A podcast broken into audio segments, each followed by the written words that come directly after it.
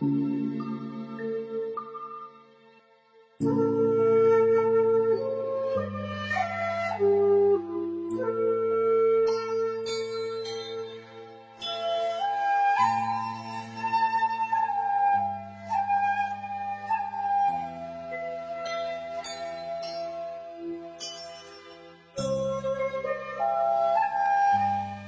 độ Đại Kinh Khoa Chú 2014 2017, Giảng lần thứ tư. Phẩm 2 Đức Tuân Phổ Hiền. Tập 101 Hòa Thượng Tịnh Không Chủ giảng. Giảng tại Tịnh Tông Học viện Australia Thời gian ngày 31 tháng 8 năm 2014 Dịch giả Diệu Liên giàu chánh Thích Thiện Trang. Diễn đọc Phật tử Thiện Quang. Kính thưa chư vị Pháp Sư Quý vị đồng học, Mời an tòa.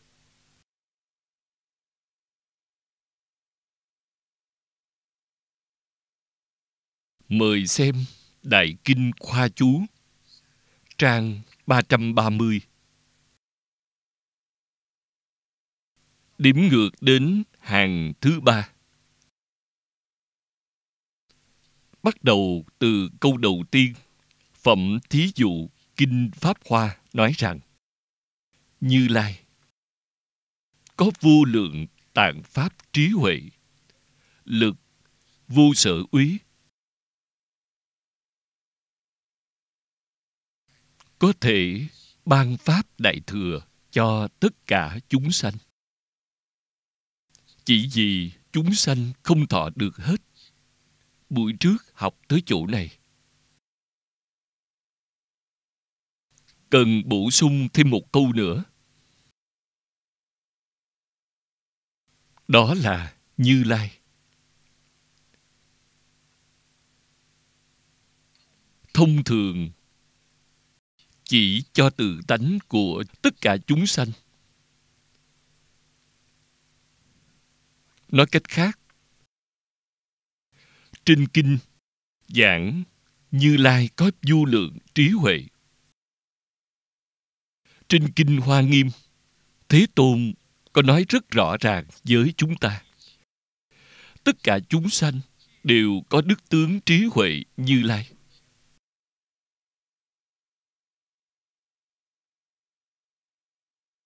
Cho nên, ở trong Phật Pháp, tất cả pháp đều là bình đẳng như lai bình đẳng với chúng ta. Chúng ta bình đẳng với như lai.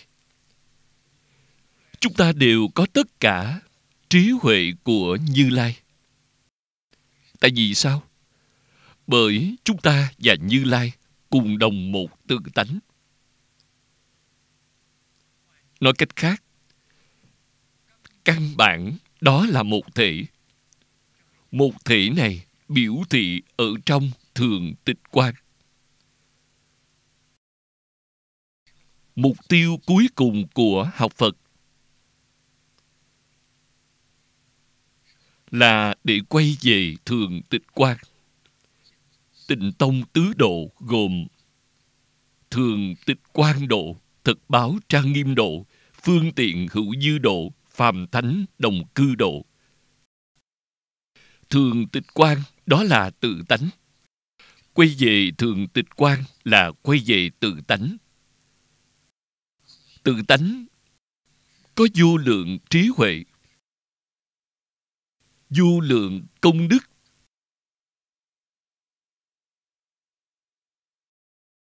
và vô lượng tướng hảo. bất luận là một pháp nào đều là vô lượng không có giới hạn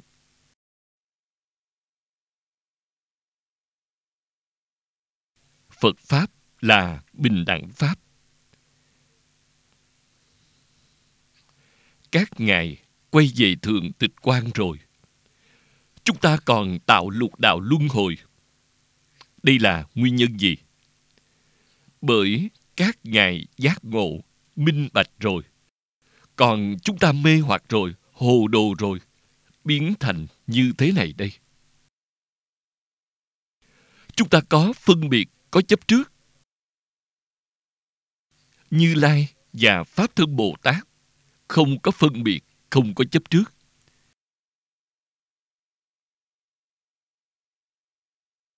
Học phật không có gì khác là quay về tự tính. Thực sự quay về rồi, giống như trên kinh lăng nghiêm đã giảng là. Viên mãn bồ đề quy vô sở đắc.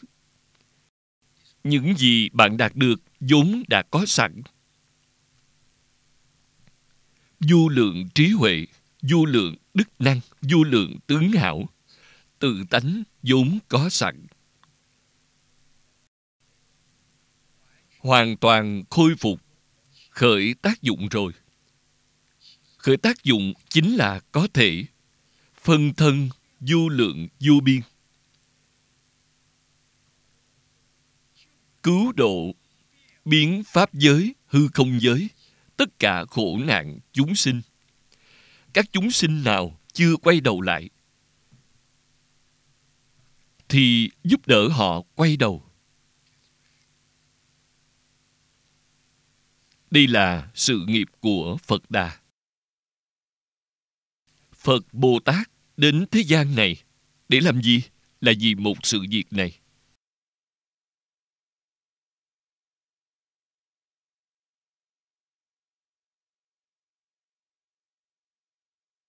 Đức Thích Ca Mâu Ni Phật, vì chúng ta biểu diễn làm gương mẫu. Lịch đại tổ sư Đại Đức cũng làm gương cho chúng ta. Hiện tiền ở thế gian chân chính tu hành chân chính giúp đỡ chúng sanh.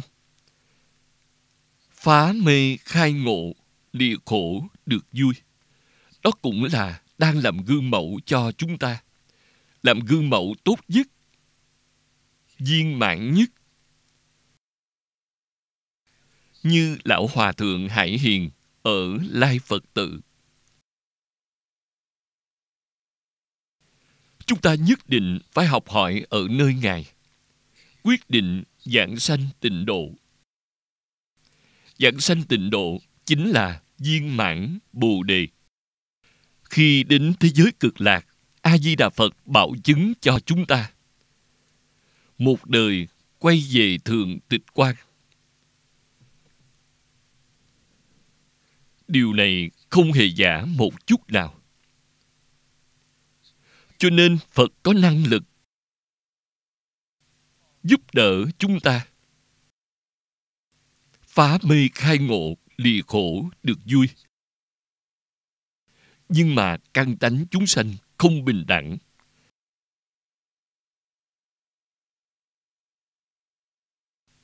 Tạm chia làm ba căn. Thượng, trung, hạ.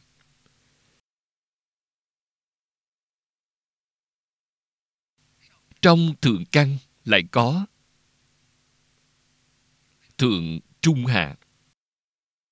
Trong trung căn có thượng trung hạ. Trong hạ căn có thượng trung hạ. Đây là chín bậc. Chín cấp bậc.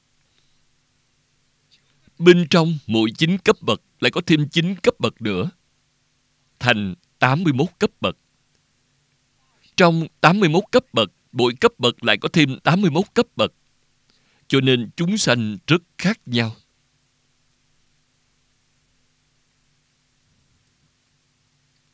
Chúng ta cần phải biết căn tánh bản thân chúng ta là như thế nào.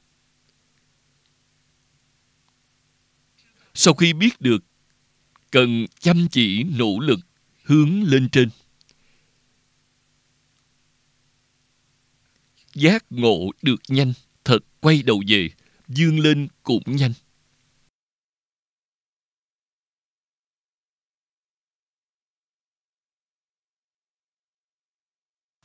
ở trung hoa, Huệ Năng Đại Sư 24 tuổi, Đại triệt đại ngộ, Minh tâm kiến tánh Điều này thật hiếm thấy. Đức Thích Ca Mâu Ni Phật ở Ấn Độ có biểu diễn cho chúng ta. 30 tuổi, đại triệt đại ngộ.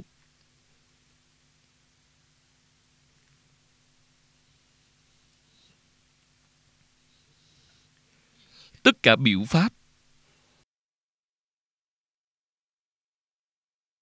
đều là gì? Chúng sinh. Không phải vì bản thân hoàn toàn vì khế hợp căn tánh của chúng sanh rất tự nhiên, cảm ứng. Chúng sanh có cảm, phật sẽ có ứng.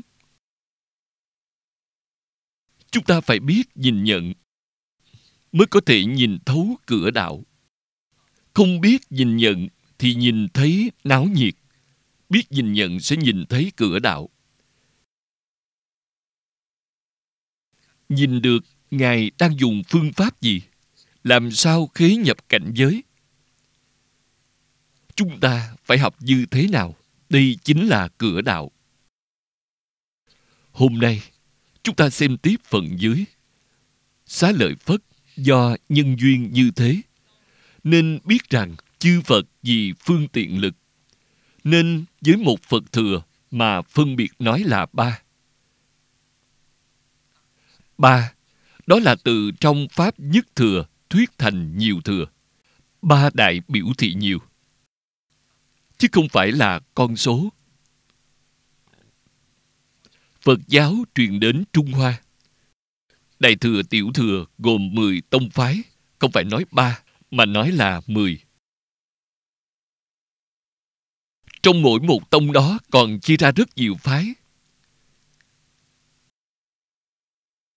trong phái còn có tiểu phái càng chia ra càng nhiều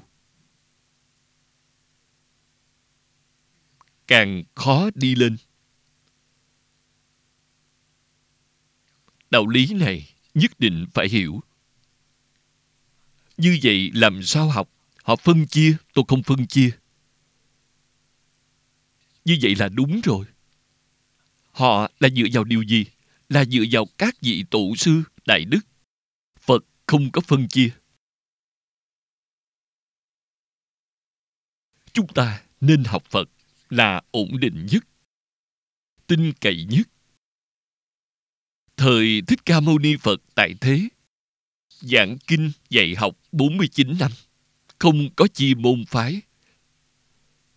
Môn phái là sau khi Phật diệt độ, các đệ tử của Phật đã chia ra. Chia ra một số. Có số có thành tựu. Có số không có thành tựu. Vào thời xưa thành tựu nhiều, không có thành tựu ít. Sau một ngàn năm,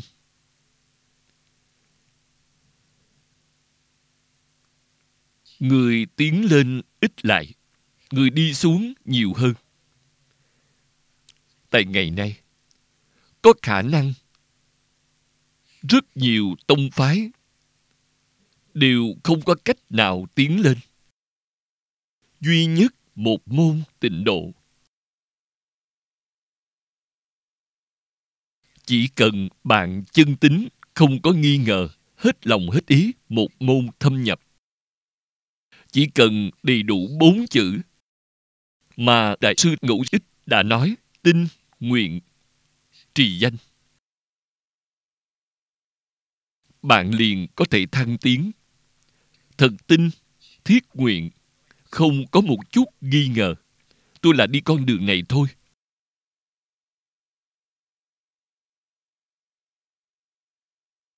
Những năm về trước, tôi giảng kinh ở Hồng Kông cư sĩ Hoàng Trung Sư. Tôi đã nói qua rất nhiều lần. Có một số đồng học rất quen thuộc đối với tên vị này. Anh chị khoảng hơn 30, 32 hay 33 tuổi. nghe tôi giảng tịnh độ giảng đến những sự việc này. Anh lại nói với tôi. Anh muốn bế quan 3 năm. Thực sự làm thí nghiệm xem 3 năm có giảng sanh được không? Nhờ tiểu lỵ hộ quan cho anh. Còn thiếu hai tháng nữa là ba năm. Cũng chính là hai năm mười tháng. Anh đã biết trước thời gian giảng sanh. Tôi tin rằng đó là một người thông minh, khẳng định anh không chỉ có thọ mạng như vậy, cũng là anh yêu cầu giới a di đà phật thọ mạng của con không cần nữa. Bây giờ con đi theo ngài là người thông minh, đến thế giới cực lạc tốt hơn biết chừng nào. Thực sự đi rồi. Ở đây khiến chúng ta thấy được tính nguyện trì danh. Khi anh mới bế quan, trong tâm cũng rất tạp loạn, vọng niệm, vọng tượng rất nhiều. Hoàn toàn dùng một câu phật hiệu để khắc phục.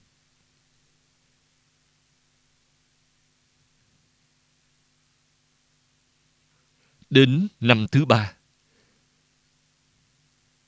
tâm địa dần dần thanh tịnh. Vọng tượng ít lại, tạp niệm ít lại. Chỉ cần đến công phu thành phiến, a di đà phật nhất định hiện tiền đại thế chí bồ tát không có gạt chúng ta. Ngài nói ức phật, niệm phật. Ức phật là nhớ phật, trong tâm thực sự có phật. Trong miệng niệm phật thì hiện tiền đương lai, tức định kiến phật. Bạn gặp được a di đà phật.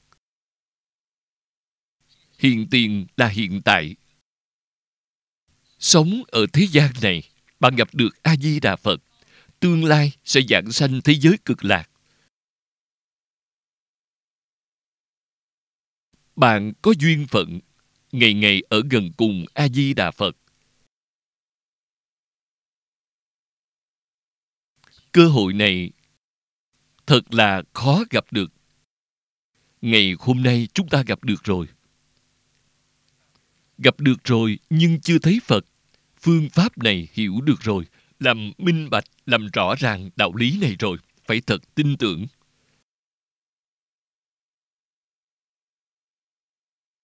Người thế gian biết gạt người. Phật bồ tát không biết gạt người. Không được có một chút nghi ngờ.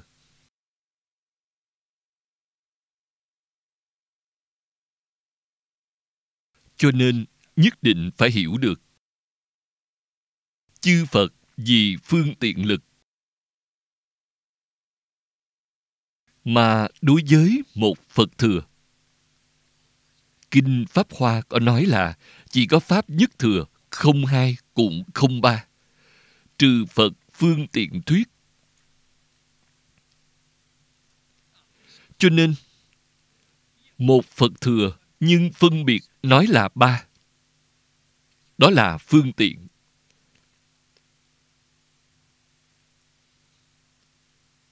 Lại theo pháp hoa văn cú nói kinh là của đức thích ca mâu ni phật giảng. Văn cú là chú giải. Cho đại sư trí giả chú giải.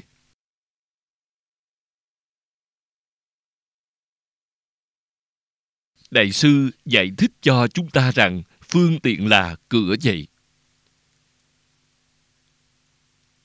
là cửa đạo. Đạo là đường đạo của thành phật. Cửa của thành phật. Từ cửa này đi vào, bạn sẽ được thành phật. Đó gọi là phương tiện vì chân thật mà lập cửa này. Chân thật, đó là tự tánh. Về danh tự của chân thật, đức thích ca mâu ni phật đã nói bảy tám mươi tên. Cùng một sự việc mà nói rất nhiều danh từ. Tại vì sao? Vì không nên chấp trước tướng danh tự. Chỉ cần hiểu được ý nghĩa, còn nói như thế nào cũng đều được. Không nên nói tên này đúng, còn tên kia không đúng. Tất cả đều đúng. Bạn thích dùng tên này thì dùng tên này vậy. Phật pháp rất tự tại. Một chút cưỡng ép cũng không. Nên chấp trước là sai rồi. Chấp trước là sai hoàn toàn, không có một tên nào là đúng, không chấp trước thì tất cả đều đúng. Không có một cái nào là sai. Không có cái này tốt, cái kia xấu. Của tôi tốt, của người xấu, không có như vậy.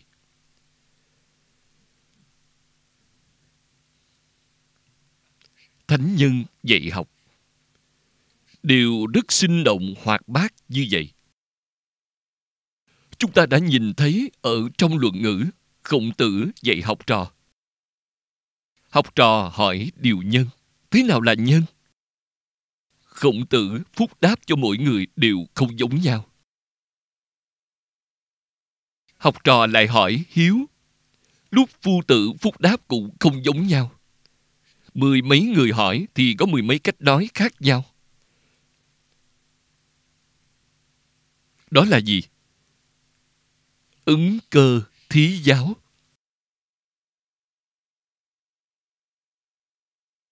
Trả lời cho người này thì nhất định hợp theo căn tánh của người này. Ngài có thể làm được điều đó ở trong cuộc sống. Cho nên, thuyết pháp có sâu, có cạn. Có biến có viên. Vô cùng là khế cơ. Họ có thể làm được bao nhiêu thì thuyết cho họ bấy nhiêu. Họ ưa thích. Họ làm không được thì đừng thuyết. Thuyết xong họ sanh phiền não, họ làm không được. Chúng ta đã rõ ràng rồi. Người căn khí sâu thì thuyết sâu, người căn khí cạn thì thuyết cạn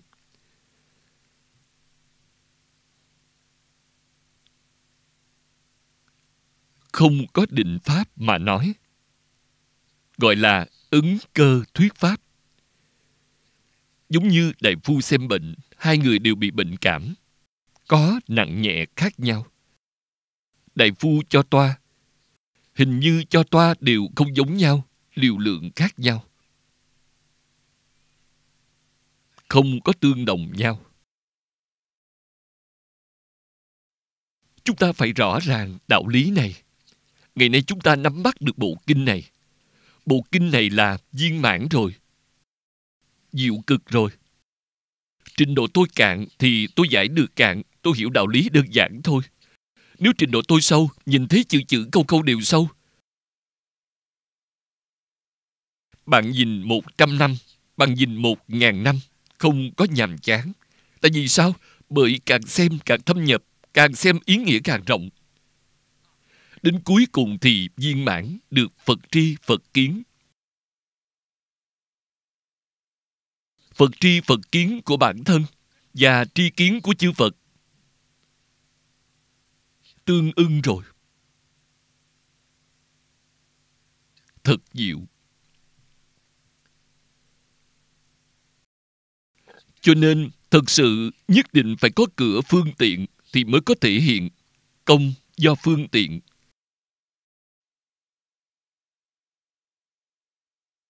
Vì sao phật thuyết a hàm thuyết tứ đế, thập dị nhân duyên. Vì đều đem tất cả họ vào phật môn, đem vào bước đầu tiên của chân thật. Chưa thấy chân thật nâng lên nữa, thì tiếp cận được. Cho nên, chúng ta xem lúc còn ở đời thế tôn dạy học đa phần dạy a hàm 12 năm. Là tiểu học. Khuyên họ rời xa luân hồi, tiếp cận du thượng bồ đề.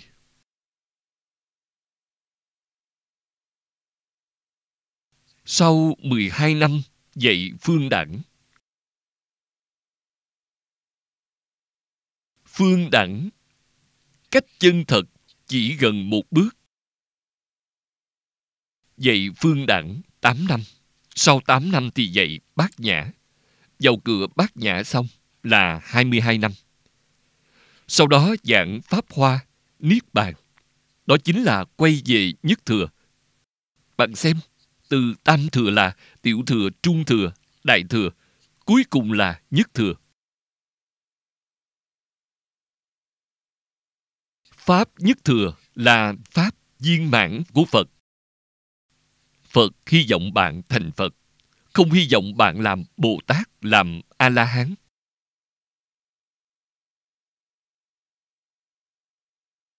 la hán chỉ như tốt nghiệp tiểu học.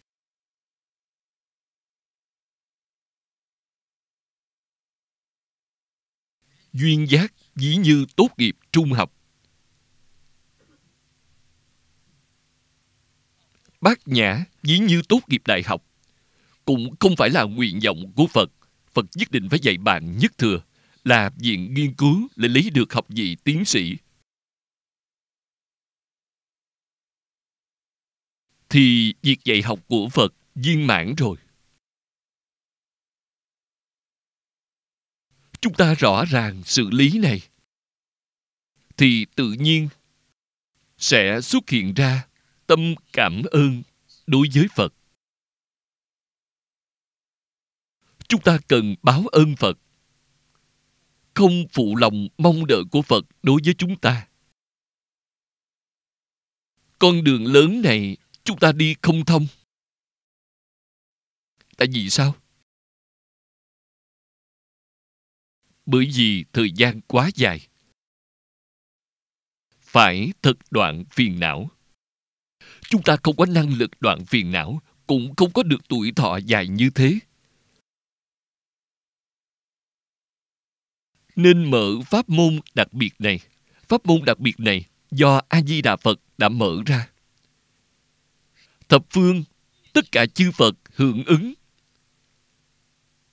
Không có một vị phật nào mà không tán thán a di đà phật. Không có một vị phật nào không hoàng dương pháp môn tịnh độ.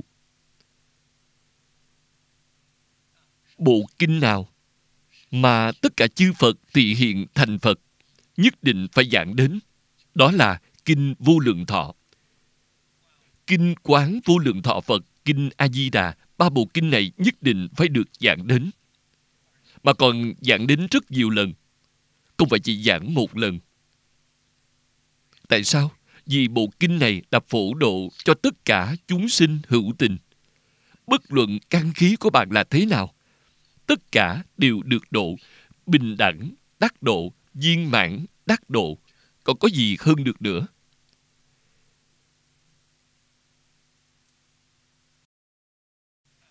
Trong câu phật hiệu này, bao gồm tất cả các pháp, là đại tổng trì pháp môn trong phật pháp, là tổng tất cả pháp, trì tất cả nghĩa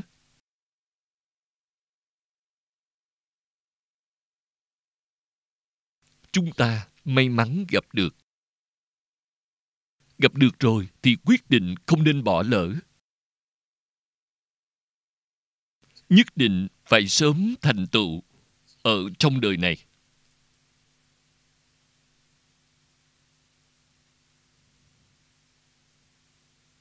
Những câu dưới đây là của niệm lão nói.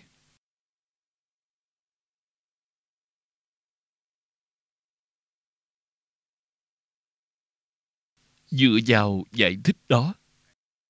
Tức là căn cứ vào kinh pháp hoa.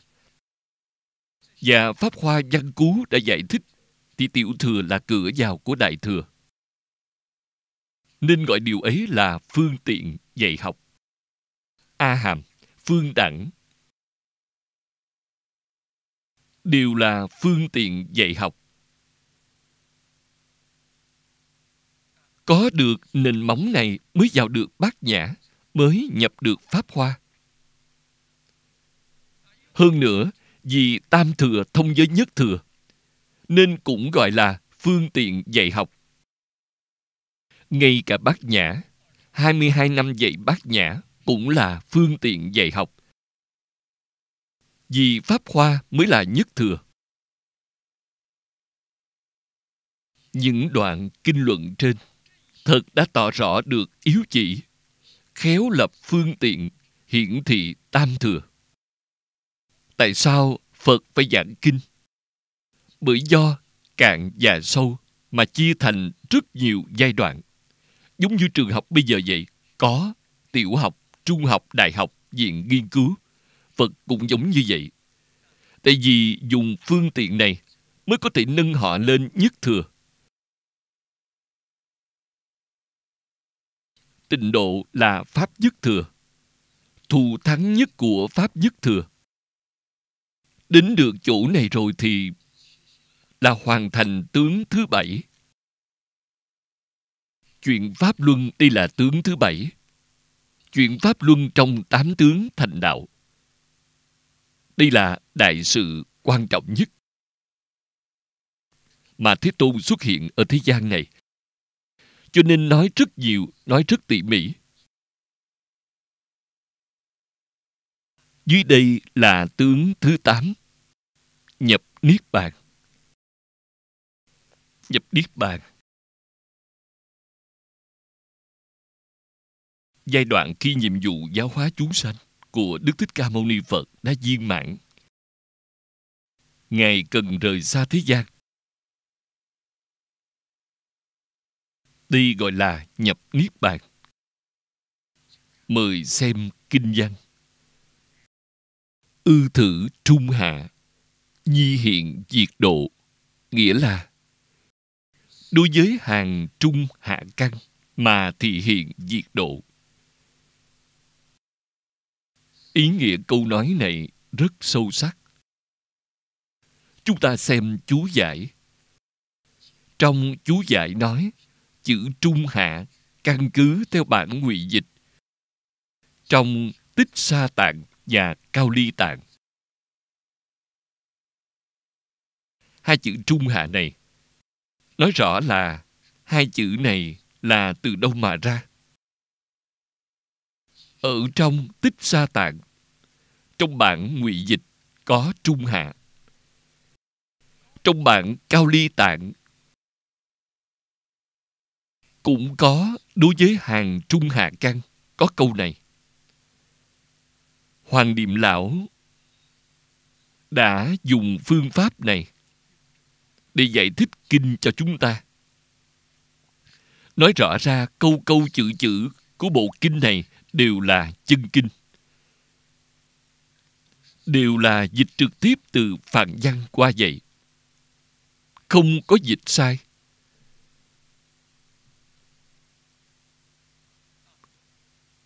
Lão cư sĩ hà liên cư hội tập vô cùng có tâm, vô cùng cẩn thận thời gian 10 năm đã hoàn thành bộ thiện kinh này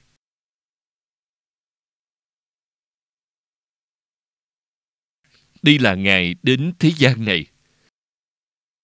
Đã làm ra sự cống hiến lớn lao nhất đối với tịnh độ tông. Tại sao? Vì mạt Pháp của Thế Tôn 10.000 năm. Một ngàn năm đầu đã trôi qua rồi.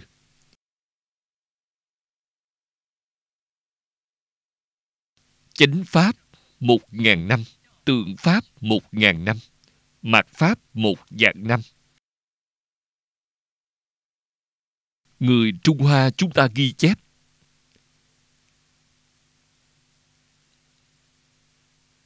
Là dùng một giáp để ghi số lần. Người Trung Hoa đối với việc này, đối với lịch sử vô cùng nghiêm túc, vô cùng cẩn thận không cho phép sai sót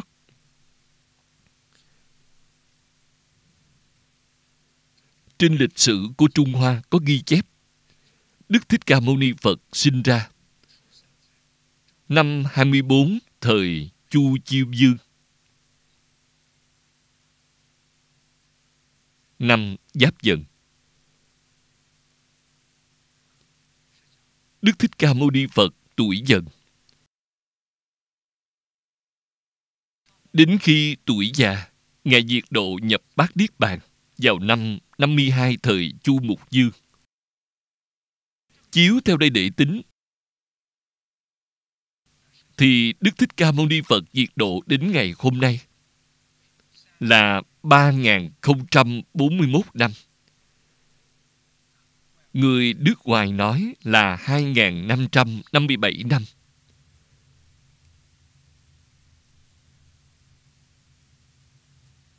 So với ghi chép của Trung Hoa, chênh lệch năm 600 năm. Chúng ta tin tưởng Lão Tổ Tông. Lão Tổ Tông của chúng ta làm việc vô cùng tỉ mỉ, vô cùng cẩn thận. Chúng ta đối với các ngài cần phải có tính tâm. Chiếu theo ghi chép của Trung Hoa, một ngàn năm chánh pháp trôi qua rồi, một ngàn năm tượng pháp cũng trôi qua rồi, mạt pháp một ngàn năm. Thì một ngàn năm đầu đã trôi qua rồi. Năm nay là năm thứ 41 trong ngàn năm mạt pháp thứ hai.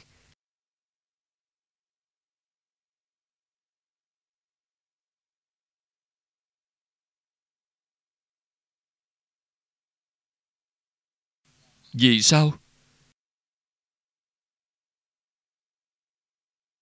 Trong tám dạng bốn ngàn pháp môn, trong vô lượng pháp môn, thì pháp môn nào thực sự có thể giúp đỡ chúng ta thành tựu? Chỉ có tịnh độ thôi. Phiên dịch tịnh độ ở Trung Hoa. Tất cả các bản dịch chênh lệch rất lớn. Không có một bản kinh nào là hoàn mỹ. Cho nên, cổ đại đức đều là cư sĩ làm ra hội tập ngài vương long thư vào triều tống. Đã làm ra bản hội tập đầu tiên. Bản tập thứ hai là do ngài ngụy nguyên làm ra vào thời hàm phong, triều thanh.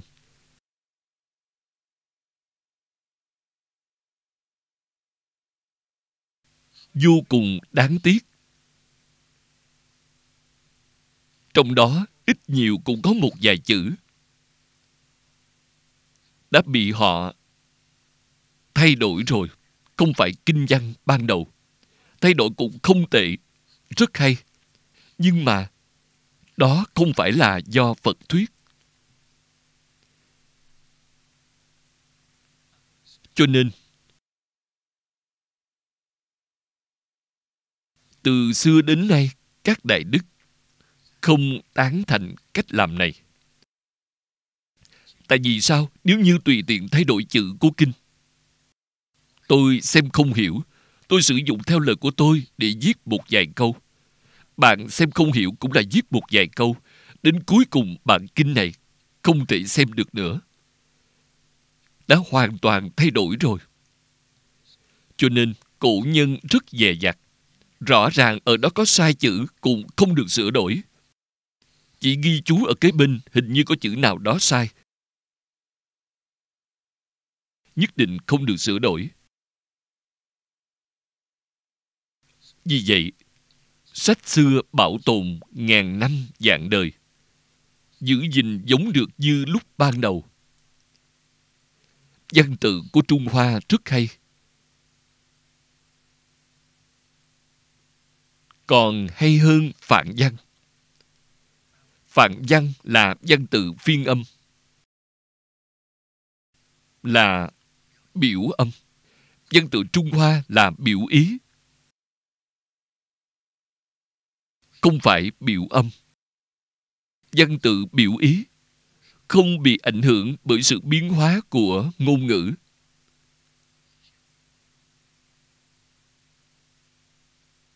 cũng có thể nói bạn hiểu được thể văn ngôn văn vẫn biết được chữ hán trung hoa thì dù cuốn sách này đã phiên dịch 2.500 năm trước tất cả lý giải mà bạn xem được hoàn toàn giống nhau so với cổ dân. Cho nên Bertrand Russell và Thornby người nước Anh Họ vô cùng tán thán đối với chữ Hán Trung Hoa với văn ngôn văn. Cho rằng chữ Hán Trung Hoa, văn ngôn văn cần phải biến thành ngữ văn của thế giới. Phạm là đồ tốt thì có thể truyền đến ngàn năm dạng đời sau. Nhất định phải dùng loại văn tự này để viết. Nó sẽ không biến chất.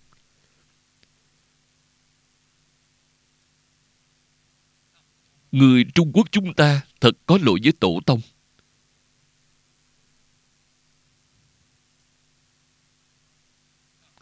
Không biết trân quý văn tự Trung Hoa. Trên thế giới, ngàn vạn năm trở lại đây, có rất nhiều sự phát minh, đẩy mạnh chữ Hán Trung Hoa, và ngôn văn. Là sự phát minh thật tuyệt vời. Công cụ này có thể đem trí huệ, lý niệm, phương pháp, kinh nghiệm của cổ thánh tiên hiền. Truyền cho đời sau bằng dùng phương tiện này. Truyền cho ngàn năm dạng thế, không hề thay đổi ý nghĩa. Thật là không dễ dàng.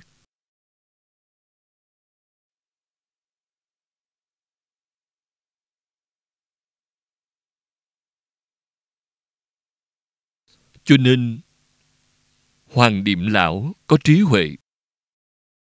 Chữ chữ, câu câu đều dẫn ra xuất xứ từ cuốn sách nào. Bạn đi đối chiếu.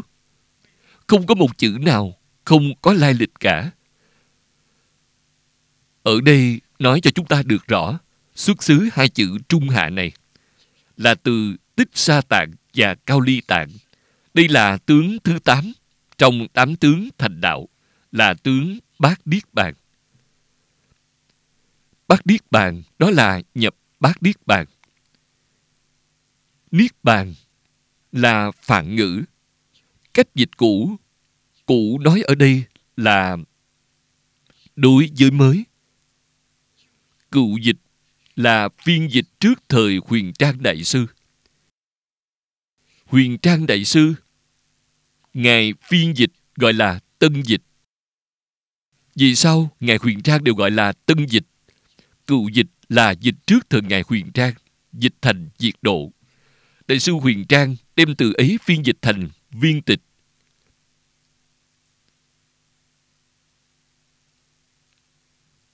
Diệt độ là diệt nhân quả của sinh tử. Diệt là ý nghĩa như vậy. Còn độ thì sao? là vượt qua dòng thác chảy sinh tử là thí dụ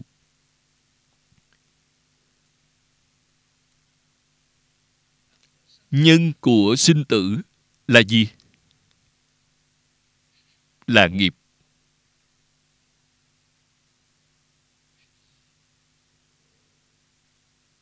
Nghiệp có thiện nghiệp, có ác nghiệp, có vô ký nghiệp. Bạn tạo nhân này thì tự nhiên cảm được quả báo của lục đạo luân hồi. Nhân thiện cảm tam thiện đạo. Nhân ác cảm tam ác đạo. Còn nghiệp của du ký có sự phản hồi như vậy. Có nghiệp này, nhưng sức mạnh của nó rất là yếu ớt nó phải theo cùng với thọ báo của thiện ác. Nếu không kèm theo với thiện ác thì nó không có báo.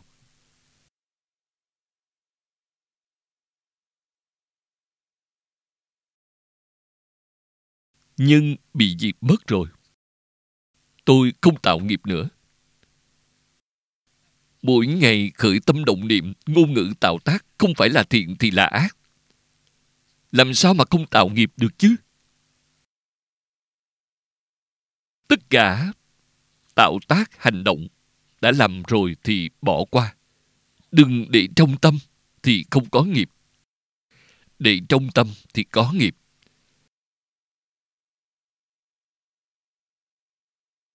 một mặt làm, một mặt rõ ràng.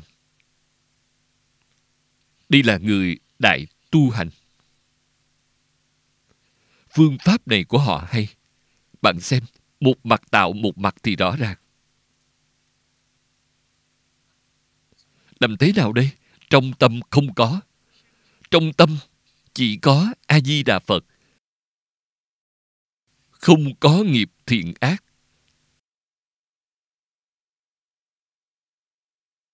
Không còn nhân nữa thì quả không còn nữa. Quả là gì? Lục đạo luân hồi.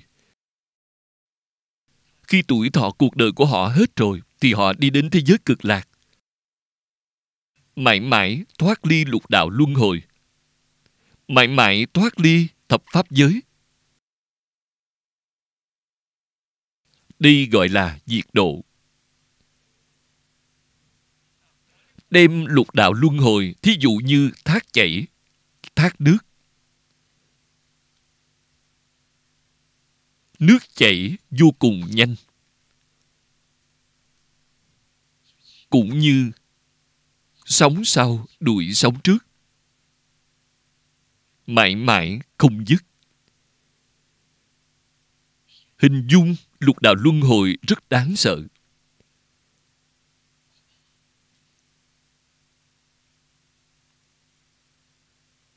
Mãi mãi, không sinh tử trở lại nữa. Vì dạng sanh thế giới cực lạc thì sẽ không còn sinh tử nữa. Vì bạn thật sự là vô lượng thọ. Kinh niết bàn dạy,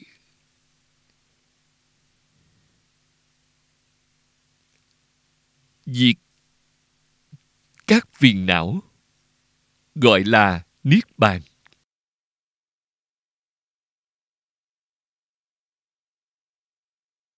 Lìa các hữu mới là niết bàn. Nói ra ý nghĩa của niết bàn rất là rõ ràng cho chúng ta rồi.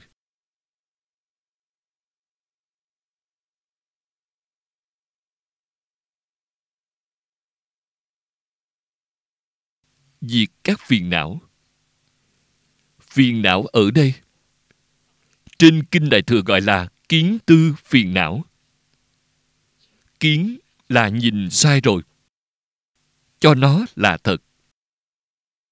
Dĩ như nói, đầu tiên chúng ta đem thân thể này cho là thật. Phật nói, bạn nhìn sai rồi. Thế nào là nhìn sai? Có ai không đem thân thể coi là chính mình chứ? Cách nhìn của toàn bộ chúng sanh trong lục đạo đều như vậy cả.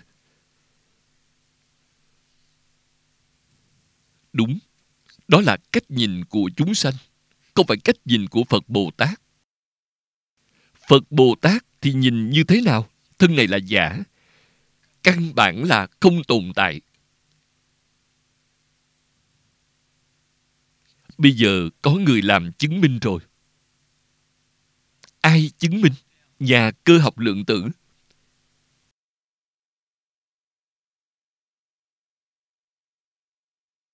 Tôi nhìn thấy là bản báo cáo của tiến sĩ Planck, người nước Đức, thầy của Einstein. Cả đời ông chuyên môn nghiên cứu vật chất.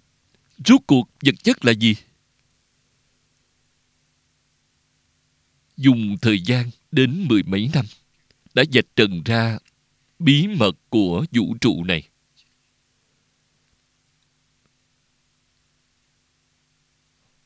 Họ đã sử dụng phương pháp tương tự như trên kinh phật nói. Đó là đem vật chất phân tách. Phân chia thành nhỏ nhất, nhỏ đến không thể chia được nữa. Chỉ cần là hiện tượng vật chất này thì cho dù có nhỏ đến đâu, bạn cũng đem nó phá ra. Một chia thành hai hai chia thành bốn bốn chia thành tám xem cuối cùng của nó là gì. Cuối cùng thì thế nào? Không còn nữa. Rỗng rồi.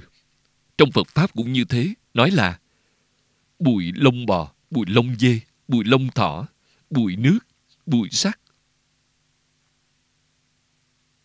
Di trần. Sắc tụ cực vi cực vi chi vi. Đó là cách nói của phật ý nghĩa giống như cách phân tách của họ. 80 năm trước, nhà khoa học đã phát hiện nguyên tử. Lúc đó cho rằng nguyên tử là vật chất nhỏ nhất, không thể chia được nữa. Theo sự tiến bộ của khoa học, máy móc cũng tiến bộ. Cho nên đem nguyên tử phá vỡ ra. Phá vỡ nguyên tử ra rồi thì nguyên tử là gì vậy? Nguyên tử là do hạt nguyên tử điện tử trung tử mà cấu thành nên đó không phải là đơn thuần. Tiếp tục đem những hạt nguyên tử, điện tử, trung tử phân tách ra nữa để phá vỡ phân tách mỗi loại. Nhìn thấy được gì? Xuất hiện những vật nhỏ gọi là hạt. Hạt này có năm sáu mươi loại lại đem những hạt này phá vỡ.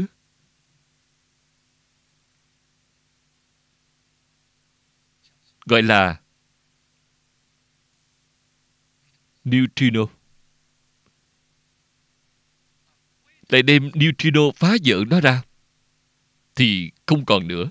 Như vậy neutrino là nhỏ nhất. Trên kinh phật nói là cực vi sắc. Cực vi chi vi phật nói không thể phân tách được nữa, có phân chia cũng không còn nữa.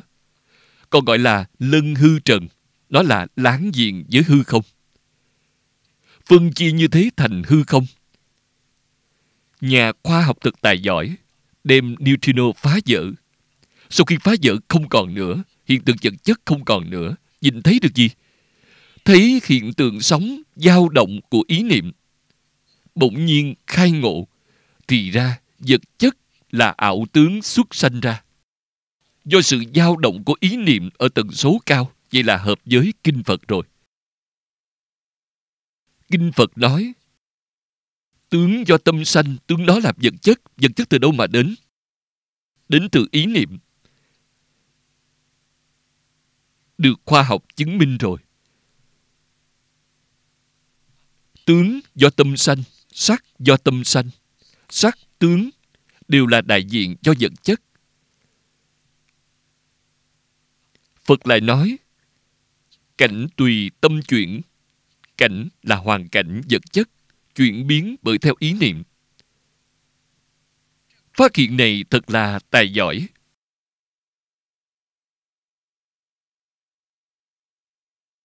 Đã giải quyết rất nhiều vấn đề cho chúng ta.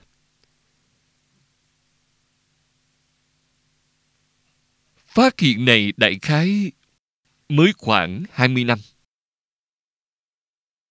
Hiện tại trên thế giới các nhà khoa học vẫn chưa công nhận hoàn toàn. Cho nên hiện tại vị trí của nó gọi là khoa học tiên phong. Giống như đang đánh giặc vậy, đây là đội quân tiên phong, không phải lực lượng chính. Thăm dò ra rồi. Phải sưu tập bằng chứng vì sao dùng bằng chứng chứng minh là sự thật? Thì quan niệm của con người sẽ khác đi. Điều gì là chủ tệ của vũ trụ là ý niệm.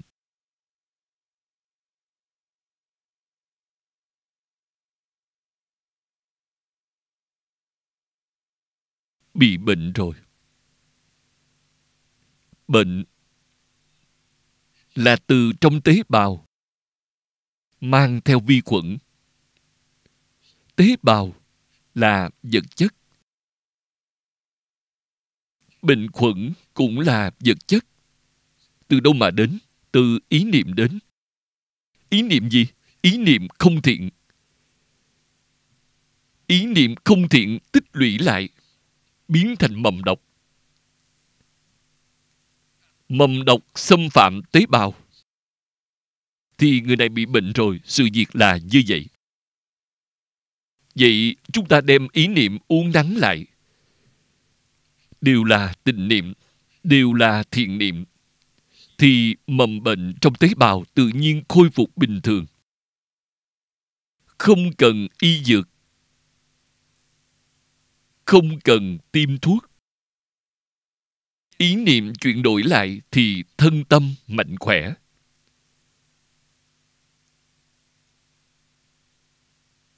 Có ý niệm sinh diệt sẽ có thọ mạng dài ngắn đoạn dứt ý niệm sinh diệt rồi thì người được vô lượng thọ nhà khoa học nói được thông rồi cho nên tôi ước đoán khoảng hai ba mươi năm sau Phật giáo trên trái đất này sẽ không phải là tôn giáo. Vậy là gì? Là khoa học bậc cao, triết học bậc cao. Tất cả các mệnh đề nghiên cứu của khoa học và triết học đều có câu trả lời trong Kinh Đại Thừa. Giả lại, trong Kinh nói càng chi tiết hơn, thấu đáo hơn các nhà khoa học.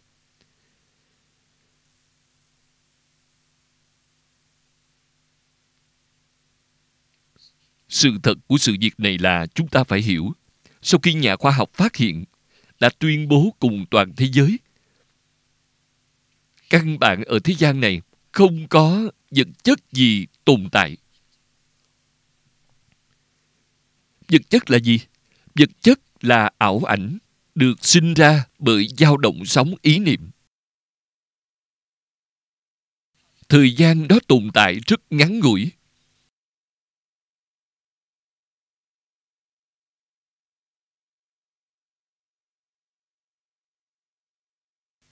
Về sự việc này, Đức Thích Ca Mâu Ni Phật cùng với Di Lạc Bồ Tát đã có một đoạn hỏi đáp.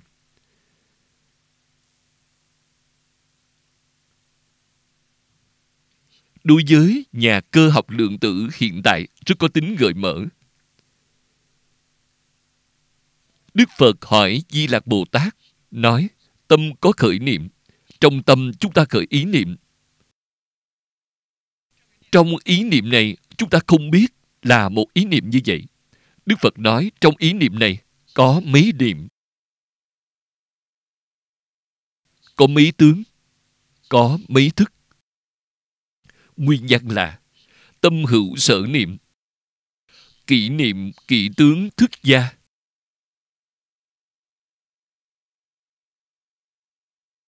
Trong câu hỏi này hỏi đến ba vấn đề. Có mấy ý niệm Tôi hiểu được là một ý niệm như vậy. Trên thực tế không phải là một ý niệm mà rất nhiều ý niệm tụ hợp lại với nhau. Có mấy niệm? Mấy tướng? Tướng là hiện tượng vật chất, thức là hiện tượng tâm lý. Thọ tưởng hành thức. Phật Pháp nói ngũ uẩn. Tướng là sắc, thức là thọ tưởng hành thức. Có mấy niệm? Di Lạc Bồ Tát trả lời rằng một búng tay. Không phải vỗ tay mà là giơ tay.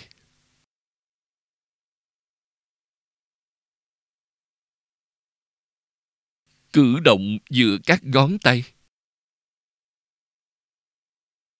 Một búng tay có 32 ức trăm ngàn niệm. Trăm ngàn là 10 dạng. 32 ức nhân giới 10 dạng thành 320.000 tỷ. Một búng tay có 320.000 tỷ ý niệm.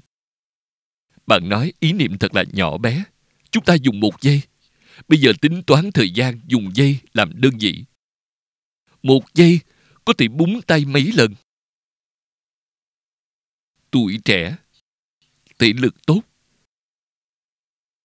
những vận động viên họ sẽ búng nhanh có thể lực một giây có thể búng bảy lần ba lần bảy hai mươi mốt thành hơn hai ngàn một trăm nghìn tỷ trong một giây. Một giây đã hơn hai ngàn một trăm nghìn tỷ lần sinh diệt. Niệm trước diệt, niệm sau sinh, một sinh diệt trong đây. Làm sao mà chúng ta biết được? chân tướng sự thật bày ngay trước mặt chúng ta. Chúng ta cũng không có một mảy may cảm giác. Mắt nhìn không thấy, tai nghe không thấy, không chạm đến được. Ngay cả nghĩ cũng nghĩ không ra. Thân là giả tạo, không phải là sự thật. Thân là hiện tượng vật chất. Có tư tưởng có thọ tưởng hành thức, có hiện tượng tâm lý, hiện tượng sinh lý. Hiện tượng sinh lý là sắc thân, vật chất. Tinh thần có hiện tượng tâm lý, toàn bộ là giả. Căn bản là không tồn tại. Bản thân chúng ta không biết, vẫn còn tranh danh trục lợi vẫn còn làm tham sân si mạng nghi. Bằng nó có quan uổng lắm không? Vì ai mà làm ra? Thực sự đem chân tướng sự thật làm minh bạch, làm rõ ràng rồi, bạn mới thực sự buông xuống. Khi đã buông xuống, thiên hạ vốn vô sự.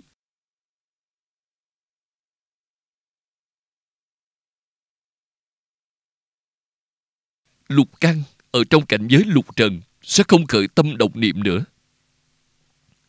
Vậy là bỏ con dao xuống, lập tức thành phật ngay. Thời gian bao nhiêu mới được thành phật? Một niệm. Một niệm này chuyển trở lại.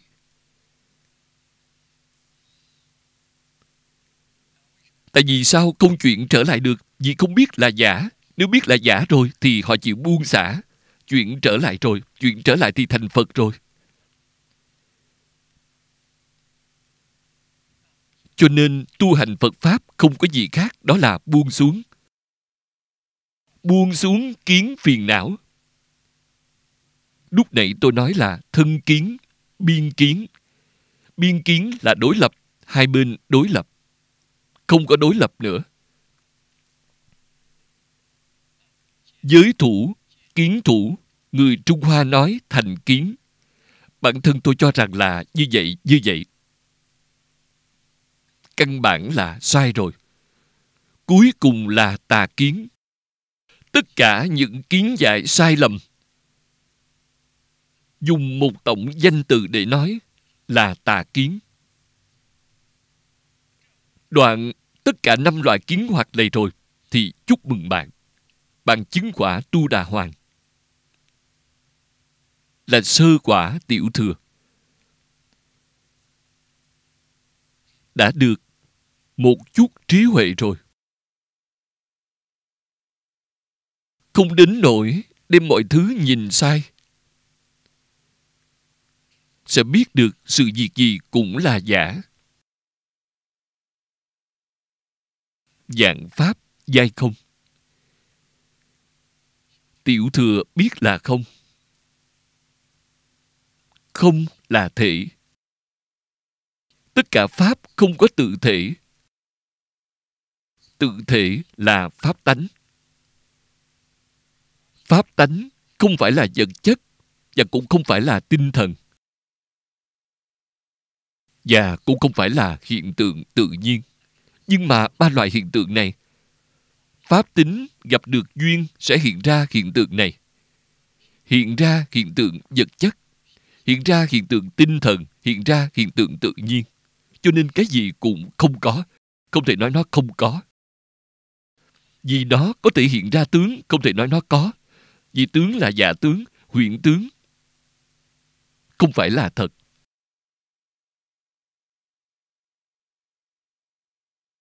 Làm sao đức phật biết được sự việc này?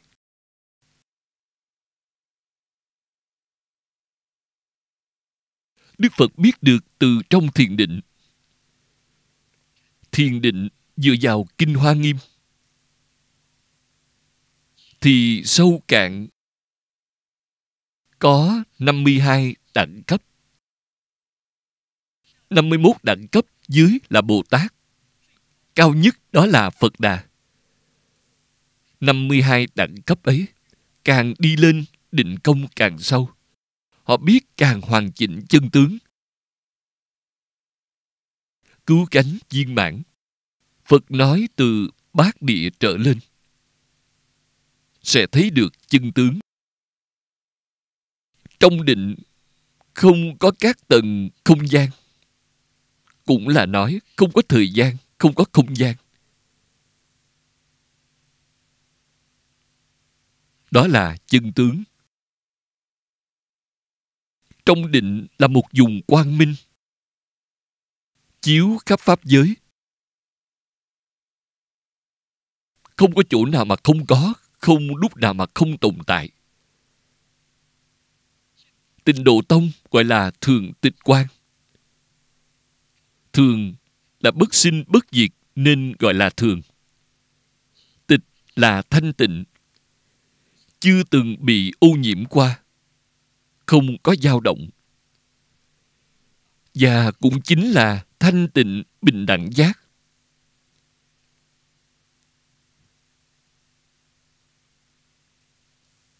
Đây gọi là tánh đức.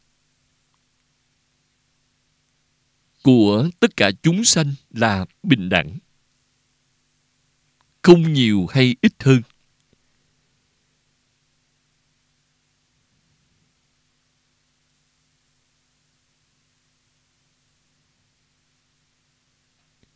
Vừa chứng đắc tu đà hoàng, có định công. Tiểu định chứng được tiểu quả. Đi lên cao nữa là nhị quả, tam quả.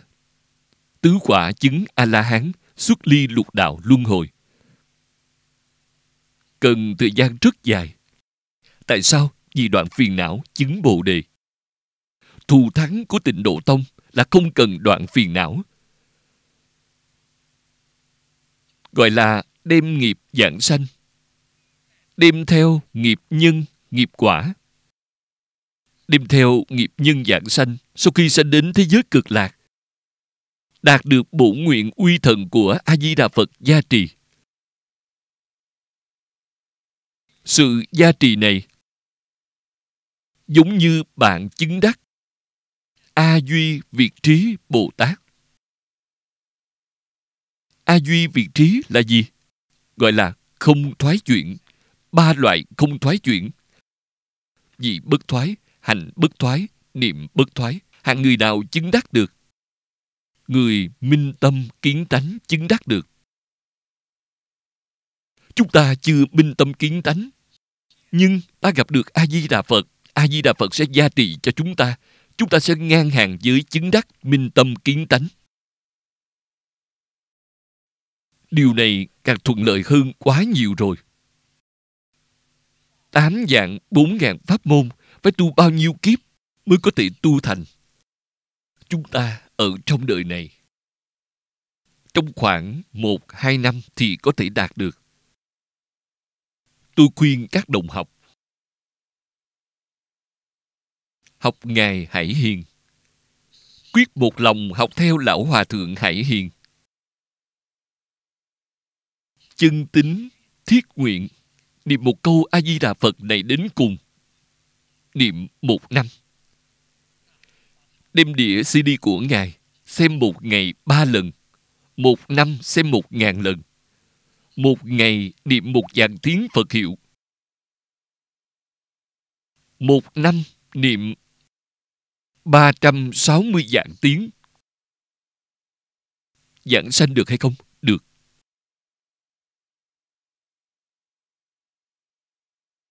Bạn nhất định chứng đắc công phu thành phiến. Không khó. Đi đường khác khó, đi gọi là dị hành đạo. Đường khác là nan hành đạo. Không dễ dàng. Tôi ở trong nan hành đạo. Lãng phí hết thời gian mấy chục năm. Đến 85 tuổi triệt để quay đầu. Không làm nữa. Tất cả kinh luận đều không đọc nữa. Người khác ngộ là sự việc của người khác. Với tôi không liên quan. Tôi chỉ là một bộ kinh vô lượng thọ, một bộ chú giải của Hoàng Niệm Tổ Lão Cư Sĩ, một câu Phật hiệu. Giảng sanh quan trọng Lão Hòa Thượng nói rất hay Siêng năng niệm Phật Thành Phật là việc lớn Những việc khác đều là giả cả Không phải sự thật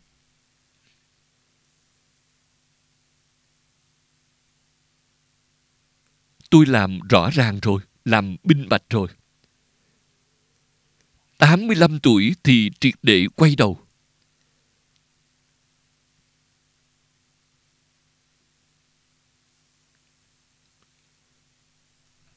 Học theo lão hòa thượng thì một chút cũng không sai. Bạn quyết định sẽ thành tựu. Phải tin tưởng một câu Phật hiệu này. Ở trong hiện giáo nói là tổng danh hiệu của tất cả chư Phật Như Lai. Niệm danh hiệu này là niệm toàn bộ tất cả chư Phật Như Lai, một vị cũng không sót. Ở trong mật giáo nói thần chú, trong thần chú câu Phật hiệu này là Đại Tổng Trì Pháp Môn. Điều niệm toàn bộ rồi, cũng không sót một câu. Giáo hạ nói, một câu A-di-đà Phật, danh hiệu này, bao gồm tất cả kinh giáo của tất cả thập phương tam thế chư Phật đã giảng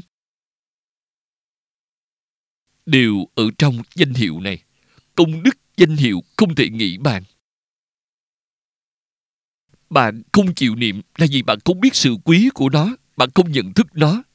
Bạn thật sự làm rõ ràng, làm minh bạch, nhận thức rồi, bạn có thể không niệm sao? Không ăn cơm, không đi ngủ cũng phải niệm.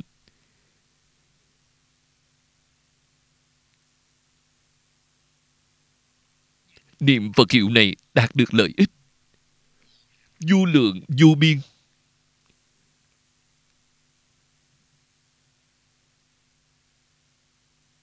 Không thể nghĩ bàn, du phương tưởng tượng, tại sao lại không làm?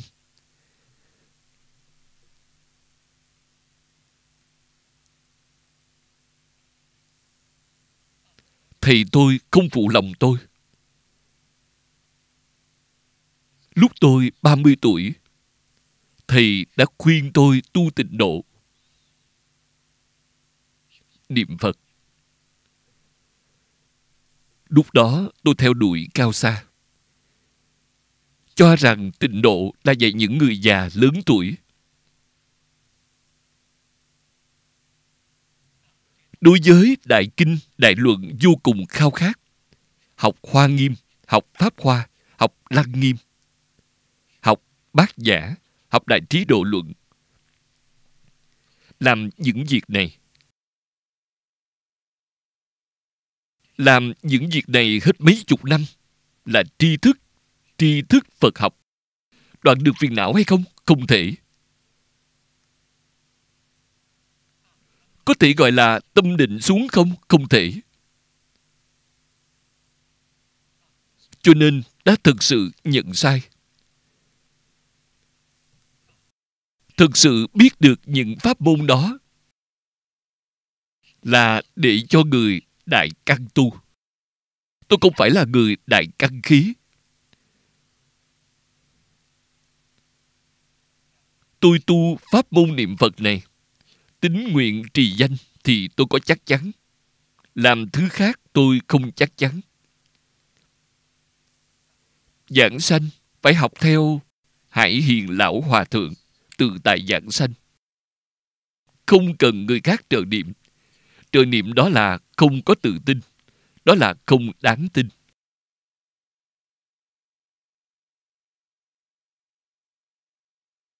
Đừng nên làm thêm lục đạo luân hồi nữa. Lục đạo lần này đến với nhân đạo này, nhìn thấy làm người thật khổ sở.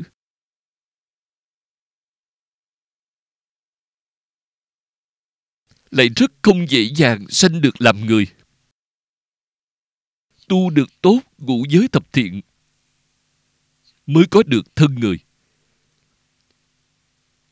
Niệm cho tốt câu Phật hiệu này, thì sanh thế giới cực lạc. Tại sao lại không đi?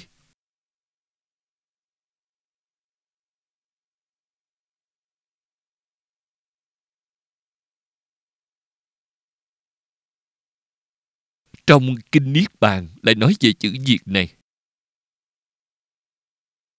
Là diệt nhân của phiền não, diệt quả của phiền não, chính là quả của lục đạo luân hồi.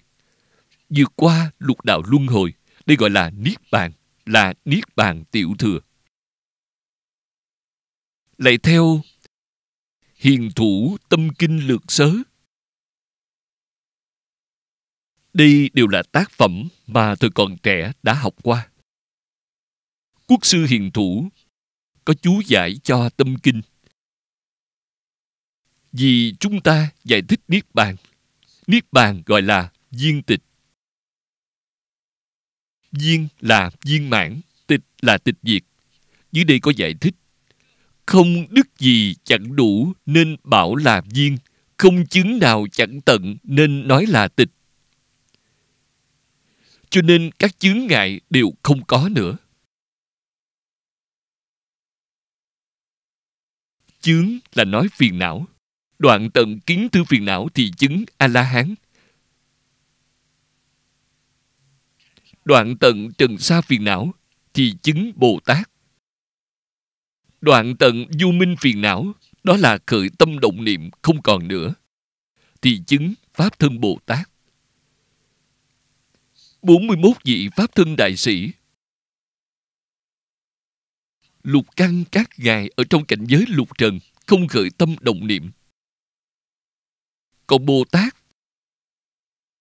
Thì lục căn ở trong cảnh giới lục trần không phân biệt. A la hán bích chi phật. Thì lục căn ở trong cảnh giới lục trần không chấp trước. Hay nói cách khác lục căn ở trong cảnh giới lục trần mà đều có khởi tâm động niệm phân biệt chấp trước đây gọi là lục đạo phàm phu. Họ ngày ngày tạo lục đạo luân hồi, thì làm sao họ có thể vượt qua lục đạo luân hồi được? Cho nên hiểu được lục đạo luân hồi từ đâu mà đến, tập pháp giới từ đâu mà ra. Nghiệp của kiến tư phiền não tạo ra lục đạo. Nghiệp của du minh phiền não chính là khởi tâm động niệm tạo ra thập pháp giới. Nên phá du minh liền ra khỏi thập pháp giới. Phá du minh sẽ được kiến tánh. Vì thế, minh tâm kiến tánh vượt qua thập pháp giới. Chúng ta đi được con đường này.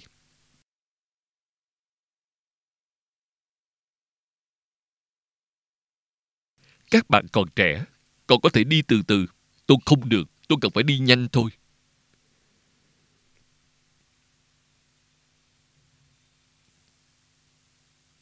Đạo lý này phải làm rõ ràng, phải làm minh bạch. Dưới đây là trích dẫn sách chân giải, là của đại đức tổ sư tịnh tông, nhật bản. Ngài nói, nghĩa đầy khắp pháp giới. Đức đầy đủ như các sông hằng là viên, là đại viên mãn. Thể cùng tột chân tánh, dứt tuyệt hết dướng mắt vào tướng là tịch. Lìa tất cả tướng, tức tất cả pháp. Trên kinh đại thừa thường có.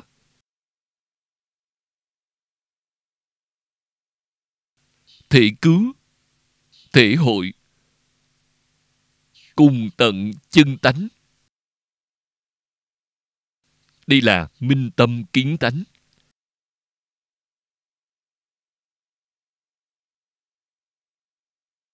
Buông xuống tất cả huyện tướng của biến pháp giới, hư không giới. Không còn gì những tướng ấy mà sanh phiền não. Đi gọi là tịch. Giải thích rất hay.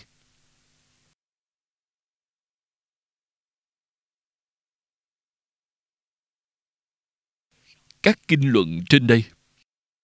Tức tất cả kinh luận đã nêu ra phần trên. Chú giải chính là luận.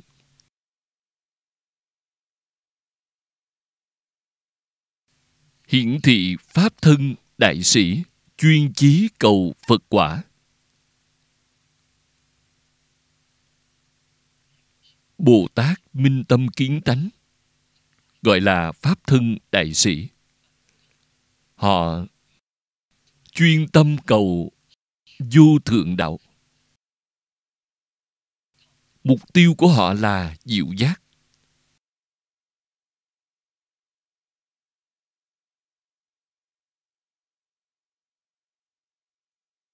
Không trụ vào khôi diệt. Khôi diệt là tiểu thừa. Khôi thân diệt trí là tiểu thừa, chứng quả a la hán ra khỏi lục đạo luân hồi. Không trụ ở đó, cô diệt đó là niết bàn tiểu thừa, không ở niết bàn của tiểu thừa. Họ thẳng lên cao hơn. Phương tiện khéo léo, mà thị hiện tướng diệt độ. Bát tướng thành đạo này. Tám tướng thành đạo là do bồ tát đại thừa đã làm ra. Tập biểu pháp. Thị hiện. Không phải tiểu thừa. Như phẩm thọ lượng của kinh pháp hoa nói, nếu phật ở lâu nơi đời, thì người đức mỏng chẳng trồng gốc lành.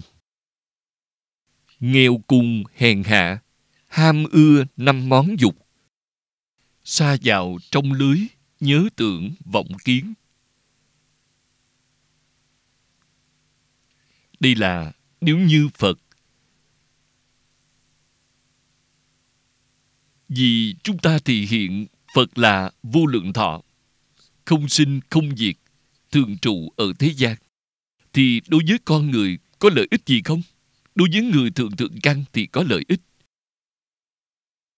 đối với người thượng trung hạ căn thì đều không có lợi ích. Tại vì sao? Đức mỏng không trồng thiện căn tôi là ngàn dạng dứt giả đến đại trung bái thầy giáo, học tập với thầy lý. Tôi không phải người đại trung, làm khách ở đại trung nên thời gian mỗi một ngày đều có như bảo bối. Người đại trung thì không học. Tại vì sao không học? Thì thường ở đại trung, không cần gấp. Năm nay không học vẫn còn năm sau. Năm sau không học vẫn còn năm sau nữa. Từ từ lại. Họ không gấp gáp. Không giống chúng tôi. Thời gian chúng tôi ở đại trung được bao lâu còn chưa rõ. Cho nên thời giờ mỗi ngày đều vô cùng quý báu. Tâm lý không giống nhau. Tôi ở đài trung một năm năm tháng học được 13 bộ kinh. 13 bộ kinh tôi đều giảng được, mà còn giảng rất hay, giảng rất tốt. Tiến bộ rất nhanh, một tháng học một bộ. Người đại trung không được như vậy, họ không lo lắng. Họ không biết được thời tiết nhân duyên là đáng quý. Còn tôi thì rất sợ sẽ rời khỏi Đài Trung, vì không có gốc ở đó. Nên đều coi mỗi ngày là quý báu. Được 15 tháng thì duyên xuất gia của tôi đã chín mùi. Nhưng mà tôi xuất gia vẫn không quên Đại Trung. Tôi nói với thầy thế pháp của tôi là, mỗi tháng con muốn tới đài Trung ở một tuần. Thầy đồng ý, mà còn cho tôi tiền lộ phí.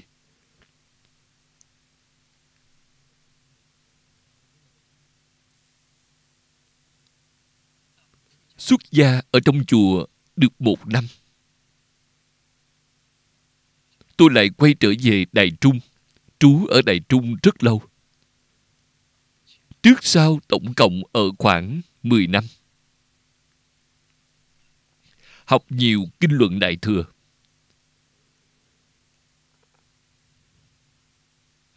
Đây cũng là phật thường trụ ở thế gian này. Thì độ hết người thượng thượng căn rồi, người trung hạ căn đều không thể độ được. Cho nên nhất định phải thể hiện bát niết bàn thì hiện bác niết bàn thì đã đi rồi, mọi người sẽ lo lắng có một số người nghiêm túc, nỗ lực hăng hái dương lên liền thành tựu những người không có dụng tâm, người không có dụng công, họ sẽ thoái chuyển.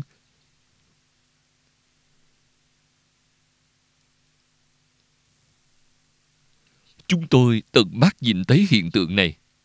Chính mình thể hội được. Đại sư Chương Gia dạy tôi được ba năm thì Ngài đi rồi. Nếu Ngài mà không đi, thì tôi tuyệt đối không nghĩ đến giới luật rất quan trọng. Vào lúc đó, Ngài đã đi rồi. Tôi rất biết ơn. Tôi nói, Ngài vì tôi mà đi. Để tôi chân thật phản tỉnh. Phải coi trọng giới luật. Tại vì tôi nhập môn là theo thầy Phương học triết học. Triết học kinh Phật là xem kinh Phật như một trong các môn học để học. Không phải tu hành. Và thực sự nhận thức được bản lai diện mục của Phật giáo. Nếu thiếu một người trong ba người thầy ấy thì tôi không thể thành công. Vì sao còn được cưu mang của hàng quán trưởng không có hàng quán trưởng giúp đỡ 30 năm?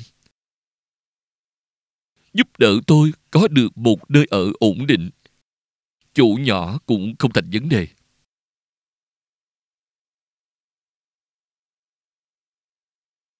Vì có được một hoàn cảnh ổn định thì bạn mới được phát triển dương lên. Hoàn cảnh mà không ổn định thì trong tâm không có chỗ dựa học điều gì cũng bị chướng ngại.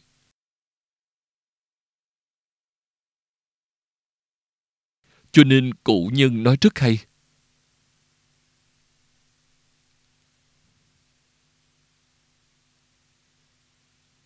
Hoàn cảnh ảnh hưởng người.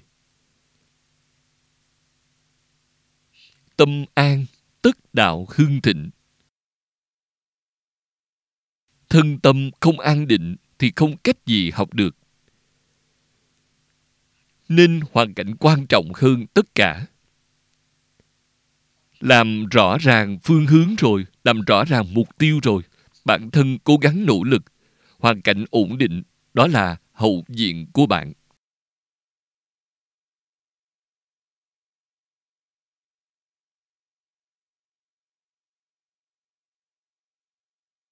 Bốn người ấy đối với tôi, thiếu một người đều không thể thành tựu.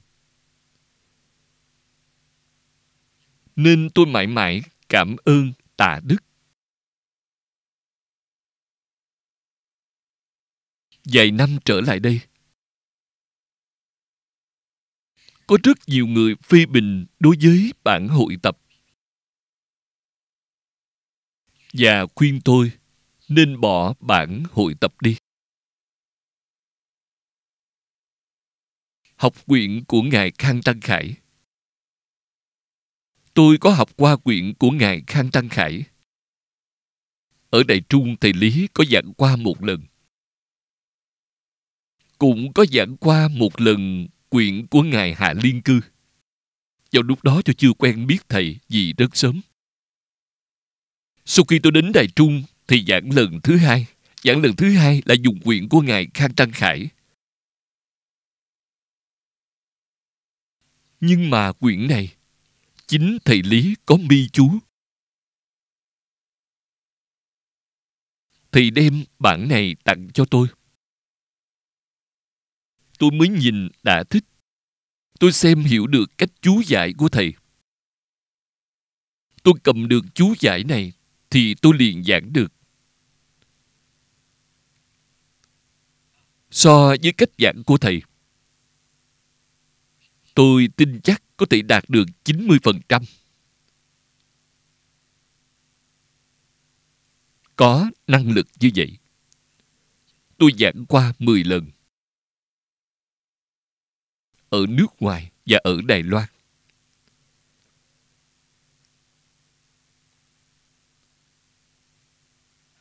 Bản này ở trong tay tôi. Sau khi thầy Lý giảng sanh, người khác không nhìn thấy được. Tôi đã in một dạng quyển. Bây giờ thì đã in được hơn một triệu quyển mà vẫn chưa dùng.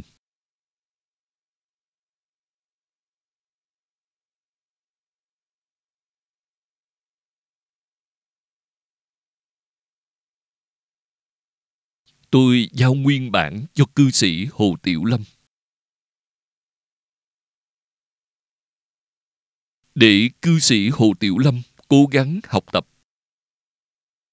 Hoàng Dương, bản pháp này.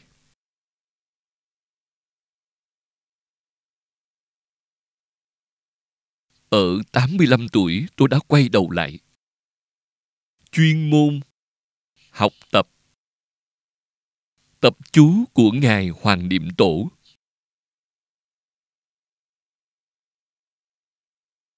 Giảng đến bản tập chú này, học bản tập chú này, thâm nhập hơn nữa. Một lần giảng bản tập chú này, tiêu chuẩn thời gian là 1.200 giờ. Một ngày giảng 4 giờ thì giảng tròn 300 ngày. Nhưng lần giảng này, tôi giảng đặc biệt tỉ mỉ hơn. Có thể thời gian tăng thêm gấp bội, phải đến 2.000 giờ. Càng tỉ mỉ, càng được thọ dụng. Làm sao thật làm? Làm sao chân tu?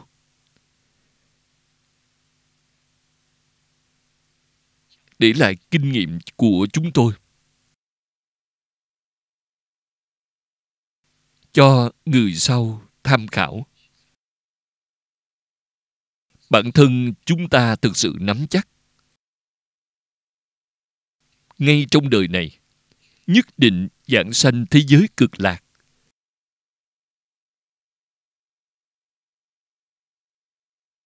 Không đi con đường oan uổng nữa.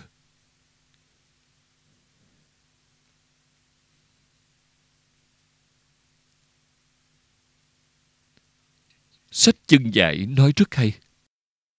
Cho nên niệm lão có chú giải ở đây, vài câu nói. Pháp thân đại sĩ, chuyên chí cầu phật quả. Không trụ ở khôi diệt là không trụ tiểu thừa, nhưng vì để làm lợi ích cho hai thừa trung và hạ.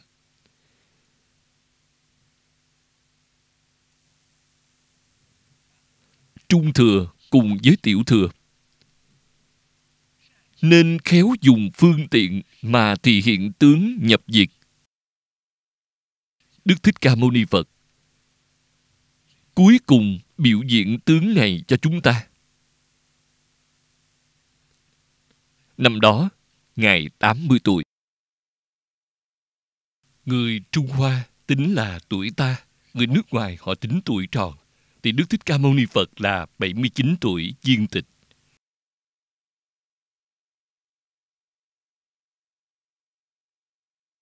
Như phẩm thọ lượng của Kinh Pháp Hoa nói. Dưới đây là trích dẫn một đoạn kinh văn của Kinh Pháp Hoa. Nếu Phật ở lâu nơi đời, thì người đức mỏng, chẳng trồng gốc lành, nghèo cùng hèn hạ, ham ưa năm món dục. Xa vào trong lưới, nhớ tưởng, vọng kiến. Đây chính là vọng tưởng. Ức là tưởng. Vọng tưởng, ức niệm.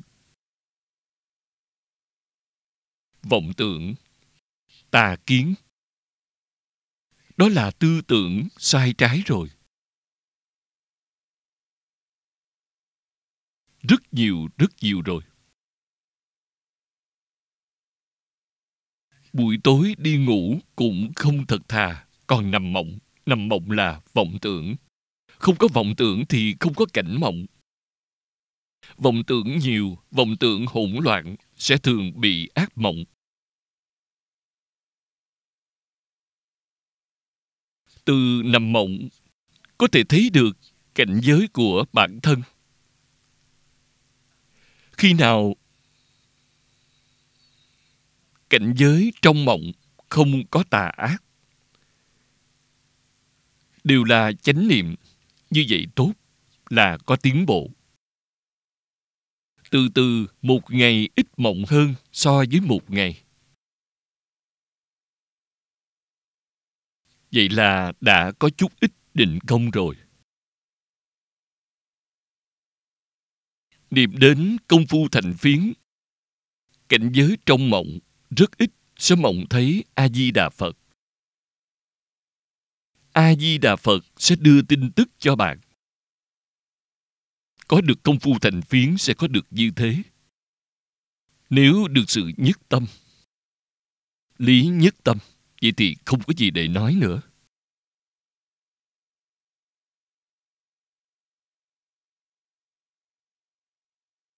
Nếu thấy đức như lai, thường còn chẳng mất bèn xin lòng buông lung nhàm trễ. Chẳng có thể sinh ra ý tưởng khó gặp gỡ cùng lòng cung kính. Đây cũng là tại vì sao phật bồ tát phải thị hiện bát niết bàn.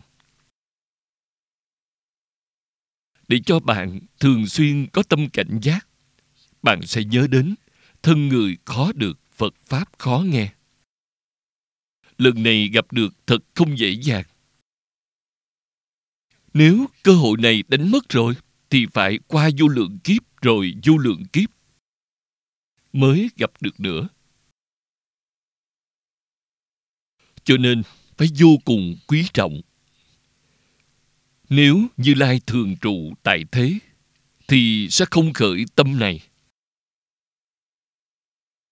Thường xuyên gặp phật sẽ sanh khởi kiêu ngạo. Cống cao ngã mạn sẽ sinh tâm như thế. Đối với tu hành sẽ chán ngán, buông thả. Đây đều là thoái chuyện về sau, không sinh khởi được ý nghĩ. Khó gặp được pháp. Không sinh khởi được tâm cung kính. Chỉ có thật sự khó được, khó cầu. Thì tâm cung kính đó mới là chân thật.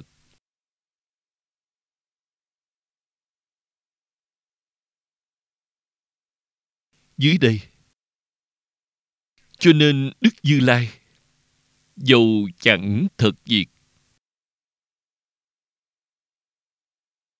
đây là lời nói thật. Như lai có diệt độ không? Không có, như lai chứng đắc bất sanh bất diệt. Ngài làm sao mà diệt độ được? Diệt độ là do ngài thị hiện. Là ngài đang biểu diễn. Không phải sự thật. Sự thật là không sanh, không diệt. Dưới đây nói, chẳng phải diệt độ, lại hiện diệt độ, nên bảo là thị hiện thì hiện như vậy là để độ căn cơ trung hạ. Đó là đến độ người. Nếu như không phải vì độ người,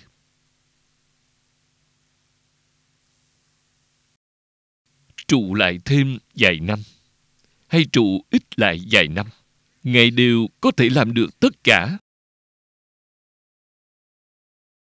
Nếu là thượng căn, thì thấy như lai chẳng từ đâu đến, cũng không đi về đâu. Vốn đã thoát khỏi sanh diệt, thì nào có niết bàn. Người thượng thượng căn.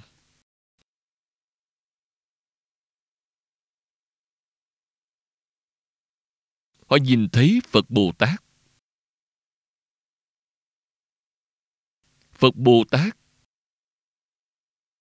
không có tướng nhất định, giống như quan thế âm bồ tát có 32 ứng thân. Cần dùng thân thế nào để độ thì ngài sẽ hiện thân như thế ấy. Không phải bản thân có khởi tâm động niệm, chính mình không có khởi tâm động niệm. Vậy hiện được nhiều loại thân là vì sao? Bởi nhiều loại căn cơ khác nhau. Căn tánh như thế nào thì tự nhiên sẽ hiện ra tướng nấy. Khiến họ sanh tâm hoan hỷ. Nếu như nói phật bồ tát mà còn tôi muốn dùng tướng này vậy ngài là phàm phu tại vì sao vì ngài khởi tâm động niệm rồi Chứ gì nhất định phải hiểu được Phật Bồ Tát cảm ứng đạo giao với chúng ta. Chúng ta khởi tâm động niệm, Ngài không có. Ngài không khởi tâm, không động niệm, không phân biệt, không chấp trước. Ngài từ đâu đến vậy? Dưới đây đó là chỗ cần thì hiện ra, tùy chỗ diệt đi. Là lời trên Kinh Lăng Nghiêm. Tại vì sao? Pháp thân của Ngài biến Pháp giới, không rời chúng ta. Pháp thân không có hình tướng, không có hiện tượng vật chất, không có hiện tượng tinh thần và cũng không có hiện tượng tự nhiên. Giống như ánh sáng của bóng đèn. Ví ánh sáng này với pháp thân của chư Phật Bồ Tát. Ánh sáng hòa hợp với nhau.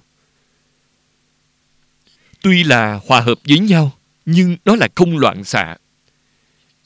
Giống như bóng đèn của chúng ta, mười mấy cái bóng đèn đều mở lên ánh sáng hòa hợp, tắt đi một bóng.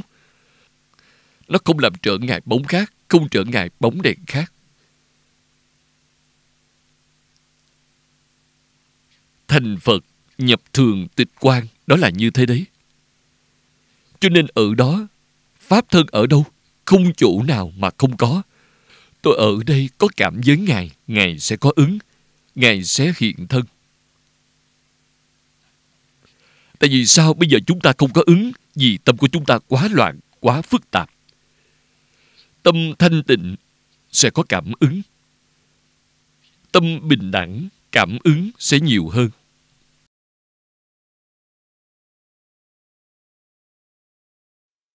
Chúng ta hiểu được đạo lý này. Biết được những chân tướng này.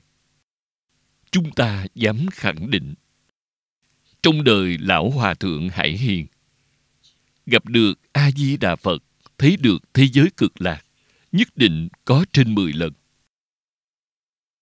Thời gian của ngài dài 92 năm.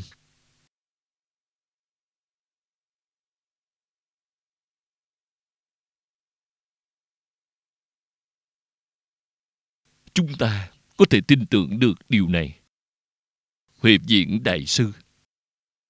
Chúng ta ở đây có thờ tượng của tổ sư trong truyện ký ghi chép về diễn công đại sư, cả đời ngài, hiện tiền thấy được thế giới cực lạc, gặp được a di đà phật bốn lần.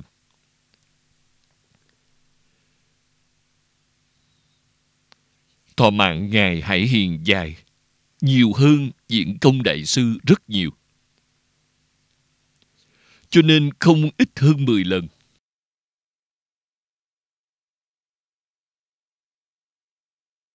Ngài diện kiến với Phật đến thế giới cực lạc. Ngài không nói với ai. Vì sư phụ Ngài dạy Ngài, Ngài nghe lời. Sư phụ dạy Ngài minh bạch rồi. Thế nào là minh bạch rồi? Thấy được Phật là minh bạch. Thấy được thế giới cực lạc là minh bạch rồi. Minh bạch xong, về sau thì phải thế nào? Không được nói bừa, không được nói.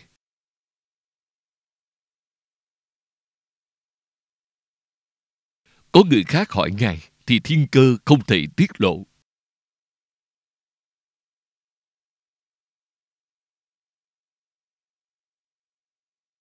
Ngài ở thế gian chúng ta biểu pháp, du ngoạn nhân gian. Chúng ta nhìn thấy Ngài hình như rất vất vả, nhưng Ngài không vất vả một chút nào.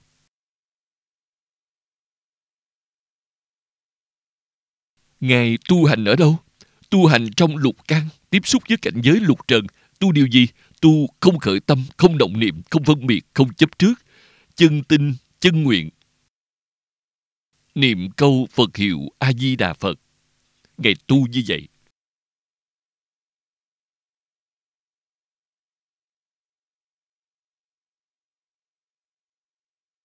Thời kỳ mạt Pháp chỉ có chiêu này, chân ngay trong chân.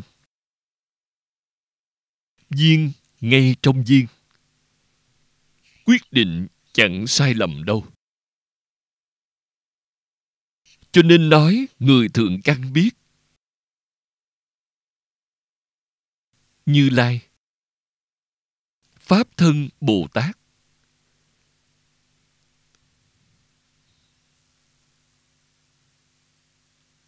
Không từ đâu đến, cũng không đi về đâu. Không có đi lại, chỉ có ẩn hiện. Chúng ta có cảm thì Ngài hiện. Cảm của chúng ta không còn nữa thì Ngài cũng không có, không hiện nữa, ẩn rồi. Có ẩn hiện, không có sanh diệt. Cho nên tuy nhiên nói là không, nhưng không chẳng phải là không. Không không phải nói là không. Không là trạng thái của ẩn. Có là trạng thái của hiện. Hiện không thể nói có. Thập pháp giới y chánh trang nghiêm là giả. Đều là như lúc nãy vừa nói.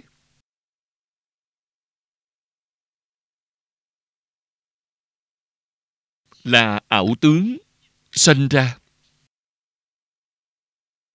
với tần số một phần hai ngàn một trăm ngàn tỷ giây. Căn bản là không thể được.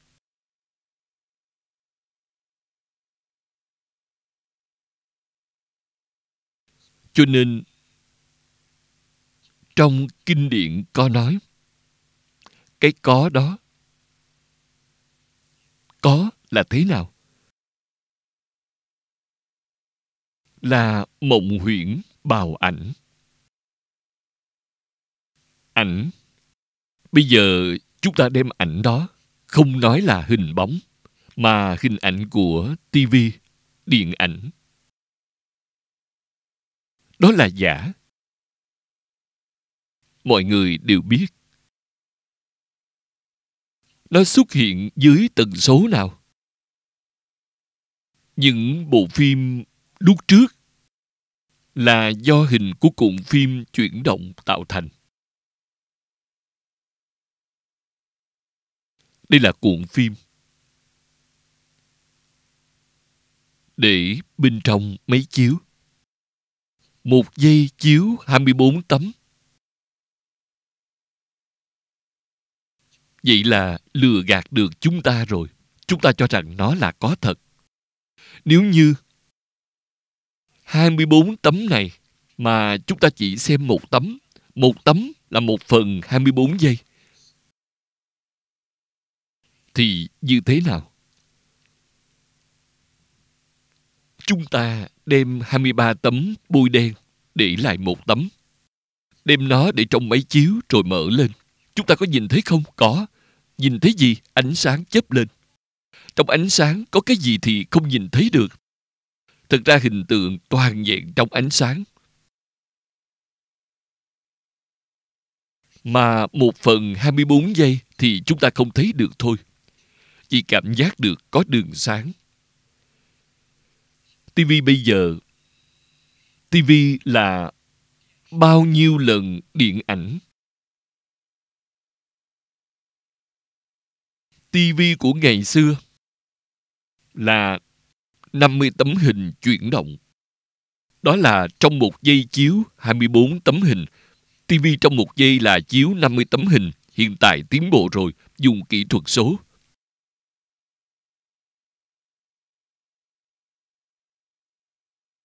Kỹ thuật số so với TV trước đây, thì gấp bội lần 100 tấm. Một giây chiếu 100 tấm. Một phần trăm của một giây. Thì chúng ta chỉ nhìn thấy ánh sáng, cũng không nhìn thấy cái gì.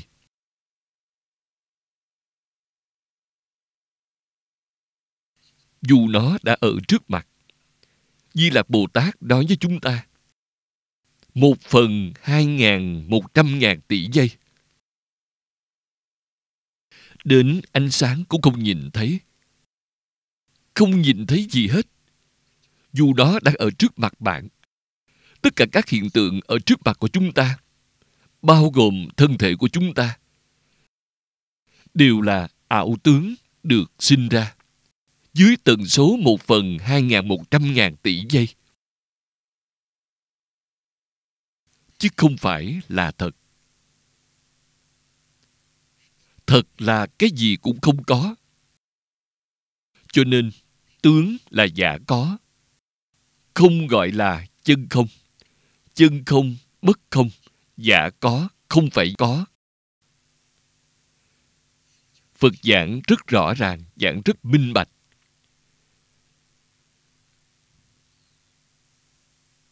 Cuối cùng niệm lão trích dẫn một công án. Trí giả đại sư đọc kinh pháp hoa. Đọc đến phẩm dược vương. Đích thân thấy một hội linh sơn vẫn còn chưa tan.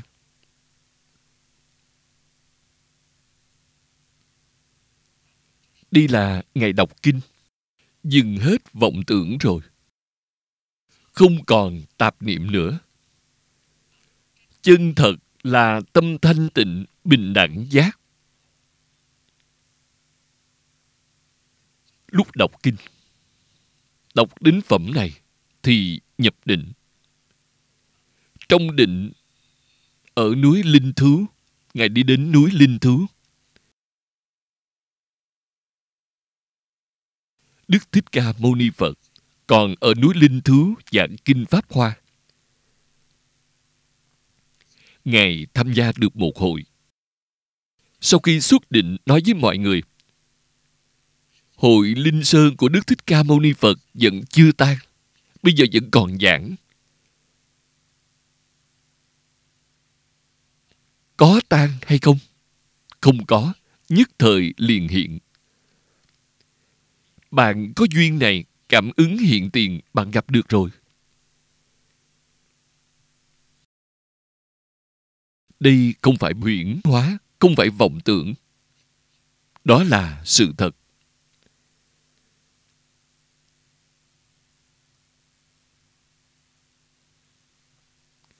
Cảm ứng đạo giao, không thể nghĩ bàn.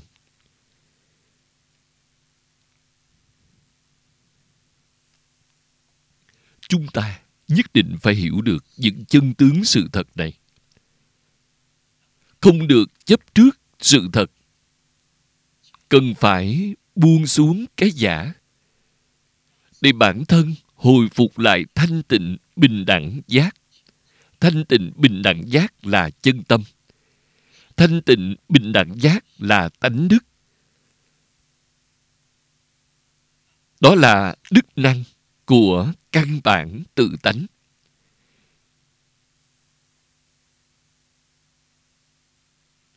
Dũng là thanh tịnh.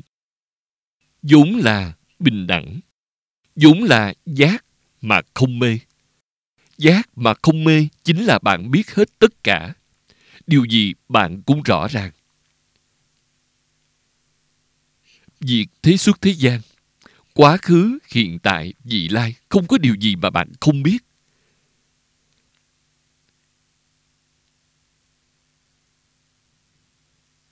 Biết rồi, nhưng không nói. Nếu nói cho bạn bạn có thể chấp nhận được mấy phần thì nói mấy phần, không thể nói hơn. Tại vì sao? Nói hơn nữa thì bạn sẽ không hiểu, bạn sẽ không thể chấp nhận bạn sẽ sinh ra nghi ngờ, thì không có lợi đối với bạn.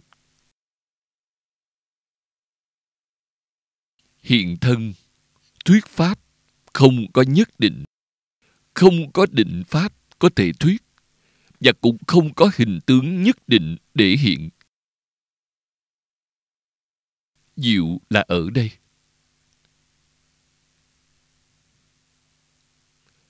Đoạn nhỏ này chúng ta học đến đây. Hôm nay hết thời gian rồi. Nguyện đem công đức này hướng về khắp tất cả đệ tử cùng chúng sanh đều sanh nước cực lạc, chóng viên thành phật quả, rộng độ khắp chúng sanh. Nam mô a di đà